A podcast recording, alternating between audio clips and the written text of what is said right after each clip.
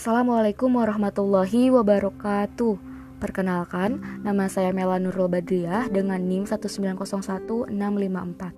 Baik, di sini saya akan memberikan tanggapan e, sekaligus tambahan dari e, jawaban kelompok 6 atas pertanyaan diksi. Ya, saya setuju dengan uh, pendapat Dewi Aulia Zahra bahwasanya agama dan terorisme adalah dua hal yang tidak sejalan, dua hal yang bertentangan dan bertolak belakang. Tidak ada satupun agama yang menyuruh umatnya untuk melakukan kejahatan atau kekerasan. Justru, semua agama mengajarkan umatnya untuk selalu berbuat kebaikan terhadap sesama manusia. Nah, ada beberapa ciri terorisme.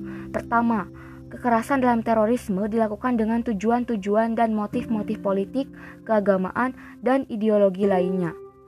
Di antara motif-motif tersebut, motif politiklah yang paling banyak disebut oleh para ilmuwan yang meneliti terorisme. Kedua, satu perbuatan bisa dikatakan terorisme kalau melibatkan kekerasan atau ancaman kekerasan. Di samping itu, kekerasan bisa dikategorikan sebagai tindakan terorisme kalau perbuatan kekerasan tersebut direncanakan. Ketiga, untuk bisa disebut sebagai sebuah perbuatan terorisme, kekerasan harus mempengaruhi sasaran atau audiens yang e, di luar target langsung atau korban.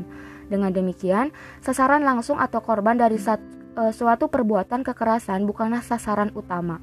Keempat, Terorisme melibatkan eh, aktor-aktor bukan negara yang melakukan kekerasan terhadap orang-orang yang tidak terlibat dalam pertempuran, yaitu warga sipil dan tentara yang tidak berada dalam peperangan.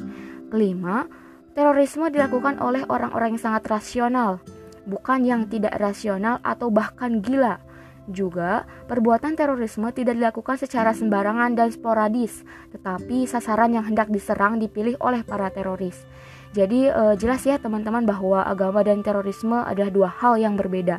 Dalam agama tidak mengandung kekerasan dan kejahatan. Nah, sedangkan dalam terorisme selalu mengandung unsur kekerasan dan kejahatan.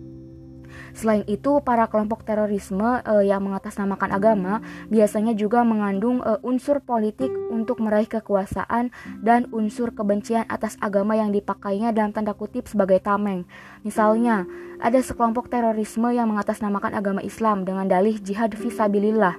Nah, sebenarnya mereka itu justru ingin menjatuhkan agama Islam, ingin mencoreng nama baik Islam, sehingga di mata agama lain Islam dicap sebagai agama yang salah. Islam adalah agama terorisme. Dengan demikian, uh, sudah seharusnya yang disalahkan adalah orang-orang yang melakukan terorismenya, bukan agama yang dijadikan tameng atas kejahatannya. Jadi, ketika ada sekelompok orang yang uh, melakukan tindakan terorisme atas nama agama tertentu, itu adalah suatu kesalahan dan hal yang tidak perlu dibenarkan. Nah, mungkin cukup sekian uh, tanggapan dan uh, sedikit uh, tambahan dari saya. Kurang lebihnya mohon maaf. Wassalamualaikum warahmatullahi wabarakatuh.